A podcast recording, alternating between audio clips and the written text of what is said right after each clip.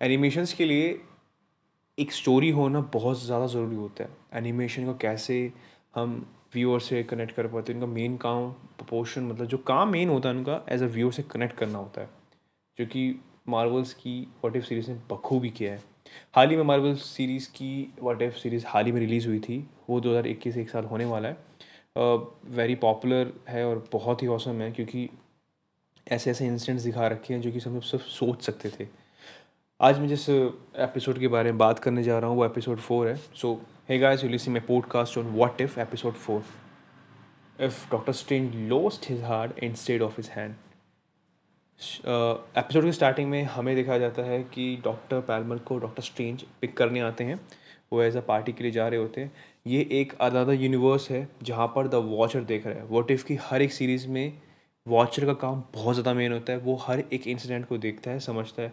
But he will not he can not be मतलब वो कर ही नहीं सकता इंटरफेयर सो so, इसका मेन काम ही होता है.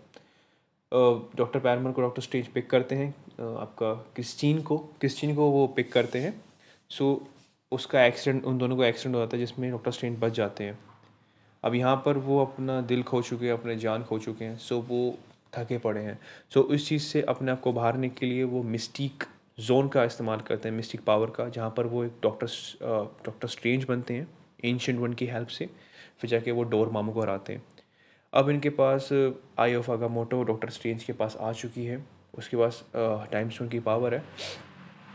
एक बार सी एपिसोड आगे बढ़ता है तो हमें दिखाता है कि डॉक्टर स्ट्रेंज उस आई ऑफ़ मोटो को यूज़ करने की सोच रहा था, जहाँ पर उसको वॉन वॉन्ग वॉन करता है कि खामा खा के पर्चे में मत पड़ो तो सबका घाटा ही। है यहाँ पर वो डिसाइड करता है कि वो पास में जाके क्रिश्चियन को बचाएगा, पर वो हर एक कॉम्बिनेशन परमिनेशन निकाल लेता है बट हर बार क्रिश्चियन का मरना तय था। तब वहाँ पर एंशंट वन प्रकट होती है। एंशंट वन हमारी और बताती है कि एक एब्सोल्यूट टाइम है जहाँ पर उसका मरना निश्चित था क्रिश्चियन का, ताकि तुम डॉक्टर स्ट्रेंज बन सको। डॉक्टर स्ट्रेंज इस चीज़ से मना कर देता है और वो उससे लड़ाई करता है आपका एंशंट वन से। एंशंट वन उसके दो पोर्शन कर देती है डॉक्टर स्ट्रेंज का।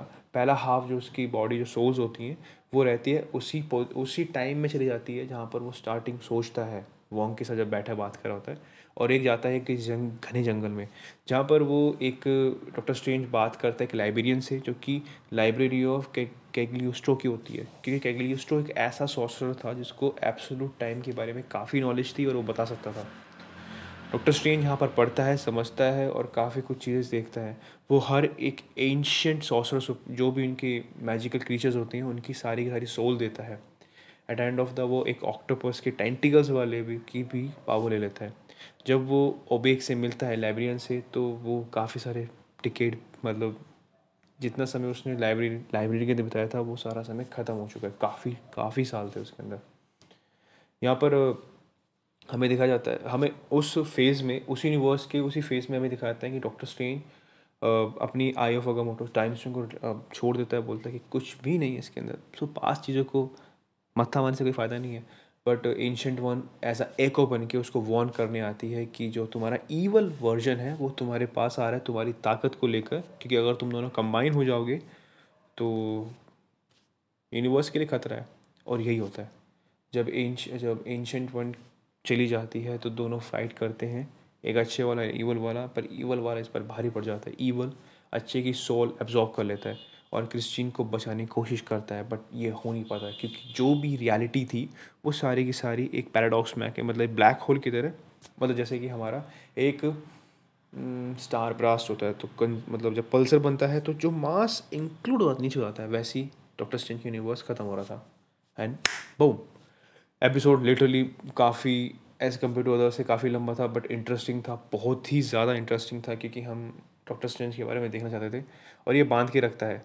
सो द वॉचर का रोल यहाँ पर प्ले किया है जेफरी वाइट ने। डॉक्टर स्ट्रेंज हमारे famous Benedict Cumberbatch Wong Benedict Wong and Christine Palmer Rachel McAdam इसको डायरेक्शन किया है ब्रैन एंड्रयू ने, इनके राइटर हैं A C Bradley I wish you will listening my podcast and please just subscribe it if you like it and forward अगर आप कहीं भी रहते हैं कहीं भी आपको ऑडियो सुनने का मौका मिले तो just subscribe my audio and I hope हाँ जाते जाते इससे हमने क्या सीखा? सो so, भैया सीखने वाली बात है कि जिसकी मृत्यु तय है उसे मरना है। सो टाइम में उंगली ना ही करे वो ना टाइम तुम्हारी